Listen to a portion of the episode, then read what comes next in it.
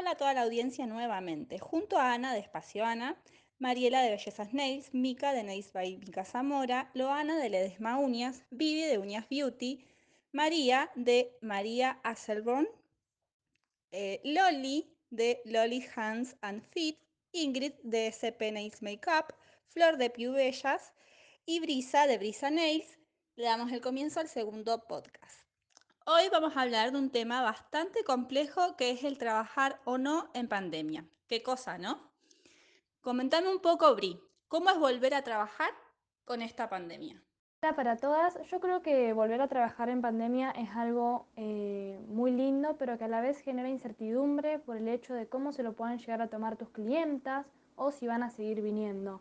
Y creo que todas le ponemos empeño en poder cumplir todos los protocolos, en invertir para que la clienta se pueda sentir lo más segura posible y nada, no hay nada más lindo que poder volver a conectarnos con nuestras clientas y poder hablar con ellas. Sí, tal cual, es como decís. Ingrid, ¿costó mucho volver? Sí, sabes que me costó un montón porque antes de cuarentena yo tenía bastantes ingresos, tenía muchas clientas y tenía el trabajo bastante estable. Y cuando volvimos de cuarentena, la verdad que el trabajo como que no era lo mismo, era muy escaso y me costó bastante estar de vuelta al mismo ritmo que antes. Si bien no estoy al mismo ritmo, pero todo va mejorando a poco. Flor, contanos un poquito. ¿Los profesionales optan por no trabajar por miedo? Creo que principalmente va a depender de la situación en la que esté pasando y atravesando cada profesional. Si bien el miedo siempre existió y hasta el momento de hoy hay profesionales que no se animan a volver por miedo, es importante tener en cuenta que la mayoría primero va a preservar a su familia y la salud de los suyos antes de largarse a quien decir atender sin las medidas de seguridad correspondientes y también tener en cuenta de que tenemos que protegernos nosotros y al resto. Obviamente, luego de tanto tiempo sin estar trabajando, uno tiene el miedo de volver a arrancar. Sí, es como dice Flor, yo creo que muchas colegas no volvieron por miedo y también hay muchas colegas que a pesar de haber estado en restricción y de no estar habilitadas para trabajar, han trabajado igual porque no tenían opción y porque era su único ingreso. Ese también es un tema y muchas fueron criticadas y a veces no es fácil estar en el lugar del otro y tener en cuenta que a veces es el único ingreso de la casa. Entonces es una situación demasiado complicada y hay clientas que van aún sin autorización y hay otras que no, pero eso ya después queda a consideración de la clienta y aparte que la clienta conozca a la profesional y que sepa que aunque esté inhabilitada la actividad, la profesional la va a cuidar. Yo creo que lo importante es el no tener miedo y sí conciencia, ser consciente en cuidarse y cuidar al prójimo. Fundamentalmente es eso. Claro, exacto, es como dicen ustedes. Aparte en nuestros rubros es bastante difícil manejarnos en este contexto. ¿Cómo actúan las clientas y o por qué no clientes? Varía. Y en esta época lo que es clientes en sí, o clientas, estoy trabajando solamente con un 40%, la que se quiere realmente atender. Tengo un porcentaje de clientas que son mayores de 60 años, entonces el cual no quieren atenderse, no quieren salir, tienen miedo, más allá de que uno les presente un protocolo. Lamentablemente no se va a trabajar a full como en época de no pandemia. Tengo la sensación, yo también empecé a trabajar, se acuerdan que en junio retomamos y después en julio, y después nos volvieron a cerrar. Y tengo la sensación de que no termina de arrancar, como que les da miedo, entonces está medio parada la actividad. Por un lado, porque yo creo que la gente está cuidando el mango porque no se sabe hasta cuándo vamos a estar así, y por otro lado, por miedo. Exactamente, y sumado a esto se suma la gente que está enferma. Hay gente que tiene asma o etcétera y que no puede salir de sus casas tampoco. Sí, chicas, a mí me pasa lo mismo. Yo trabajo en mi casa, en mi domicilio y tengo un lugarcito en la pieza de los chicos donde puse como para atender a la gente. Y realmente no quieren venir a atenderse, es una realidad. Y a mí también, inclusive a mí personalmente me da miedo. Nosotros que hemos pasado por el virus, sabemos cuáles son los síntomas, sabemos el miedo que nos da volver a pasar por ese virus y el miedo a contagiar.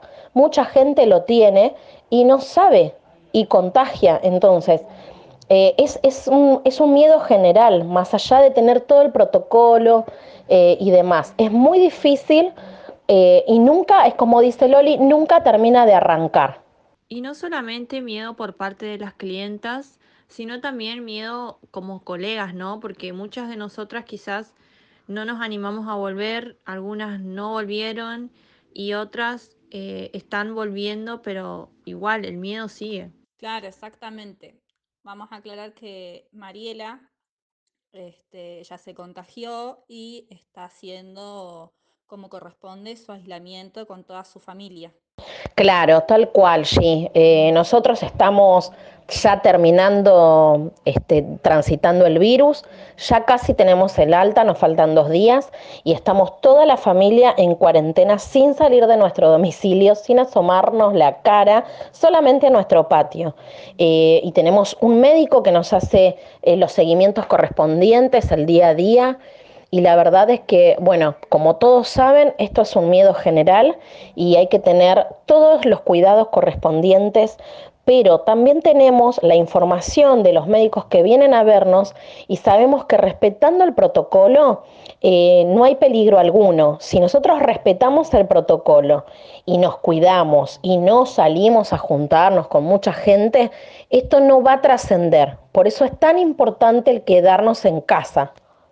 Sí, totalmente de acuerdo con vos, pero igualmente están siempre los que se reúnen y hace mucho que no nos vemos y extraño a mi mamá y fue el cumpleaños de mi papá y o sea, siempre va a haber un pretexto y para que no lo cumplan. Lamentablemente, a veces no hay conciencia. Y doy gracias a Dios que en mi caso, mi marido trabaja y tiene un trabajo en blanco. Porque si yo tendría que trabajar de mi oficio, ¿cómo hago? Con 2 o 3 clientas que puedo atender ahora o las que se animan a venir con el protocolo correspondiente. Entonces, yo también, uno se pone en el lugar del otro, ¿verdad? Y hay mucha gente que tuvo que arrancar porque si no, no puede pagar el alquiler de su casa, no puede comprar los alimentos de sus hijos. Es muy difícil esta situación. Entonces está las que no pueden o las que no trabajan, pero bueno, también por un lado agradecemos tener un sueldo aparte, porque si no ahí estaríamos realmente mal, como mucha gente la está pasando muy mal. Claro, exacto, es así. Es complicado también, hay que ponerse en el lugar de todos. Bueno, y más allá de todas las medidas que ya teníamos previamente, nosotras, incorporadas, se sumaron nuevas. ¿Cómo es todo este tema de incorporar nuevas medidas a nuestros gabinetes? La gente, ¿cómo reacciona frente a todo esto? ¿Las aceptan, no las aceptan? ¿Es como medio regañadientes o no? Contame, Mariela. Bueno, no, en mi caso la gente responde bien porque sabe que uno los está cuidando y nos estamos cuidando trabajando en domicilio. Así que en mi caso, la verdad es que la gente lo toma bien las nuevas medidas, no tengo ningún tipo de problema, al contrario. Yo creo que acá vamos a estar con más posibilidades de trabajo nosotras que los centros de estética, por ejemplo, porque vamos a tener más recaudos, eso seguro, y si la clienta sabe observarlo, vamos a salir beneficiadas. Sí, sabés que sí, que también lo pienso igual, es más, me dijeron de que la verdad que los protocolos vos que tenés, María, nada que ver a lo que en el centro de estética donde yo fui. Y bueno, eso obviamente que también me alegró que lo notaran. Claro, exactamente. Y Vivi, contame, ¿es la misma cantidad de gente la que viene a nuestros gabinetes que antes? ¿O cambió? No, cambió un montón, se redujo en gran cantidad, porque la verdad que hay mucha gente que tiene miedo y más allá que nosotros con el protocolo dejamos de atender tanta gente en cantidad, mucha gente tiene miedo hoy de tomar un servicio o tener que salir de su casa. Lamentablemente eso se ve afectado en nuestra economía. Claro, exacto. La economía de todas creo que se vio muy afectada.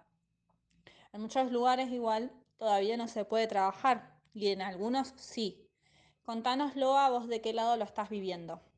Yo por el momento no estoy trabajando porque vivo con mi abuela, que como todos sabemos son personas de riesgo.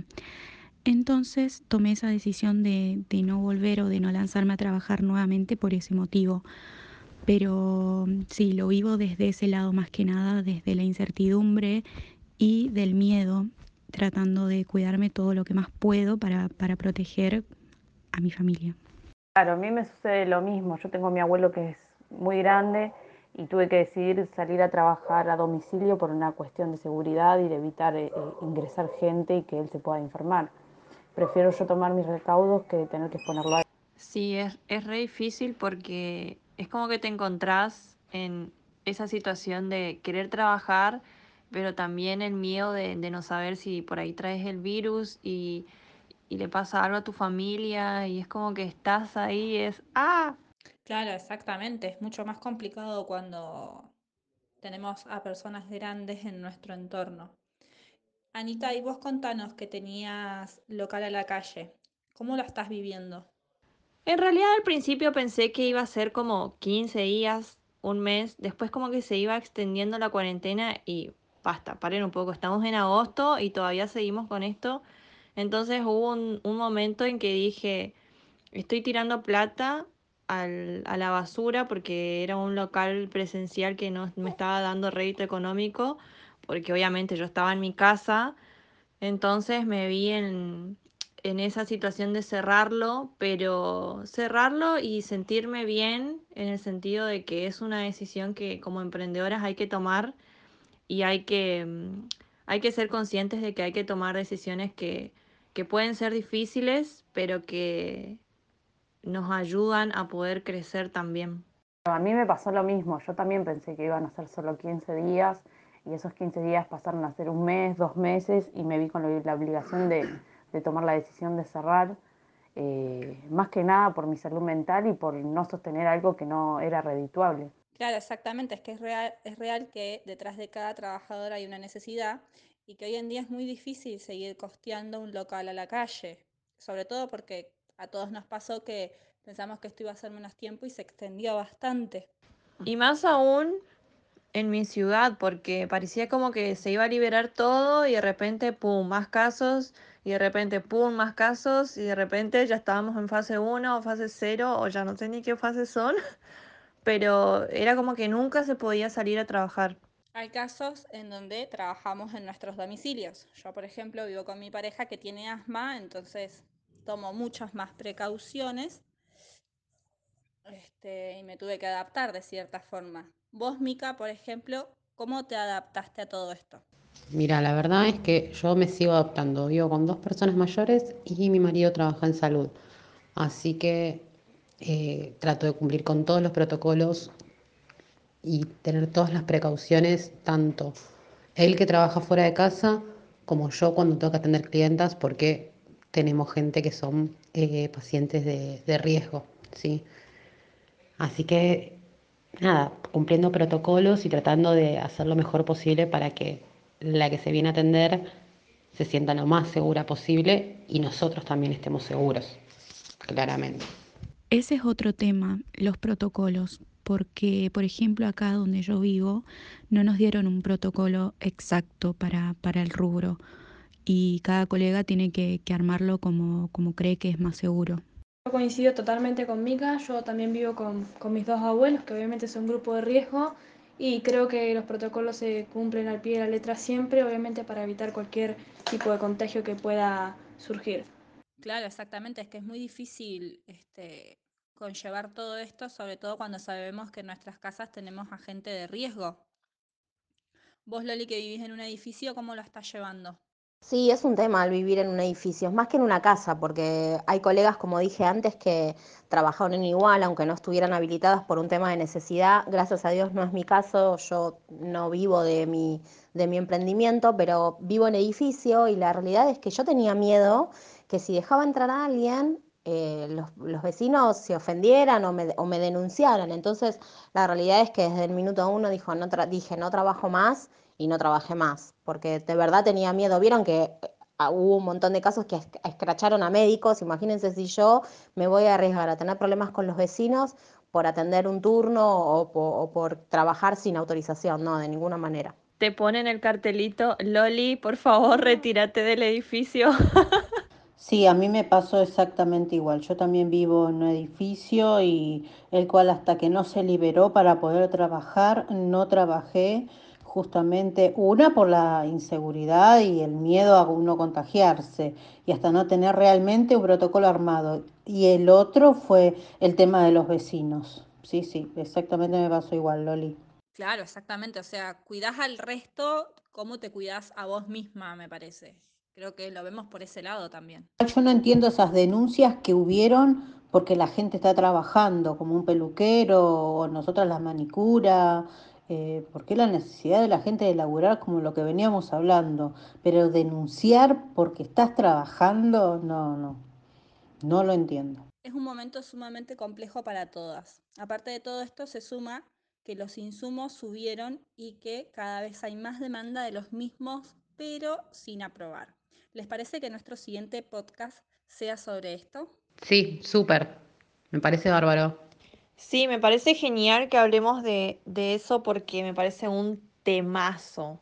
Sí, un tema súper interesante, el tema de los precios. No juegan con el tema de los precios y se arma la catombe, es un quilombo.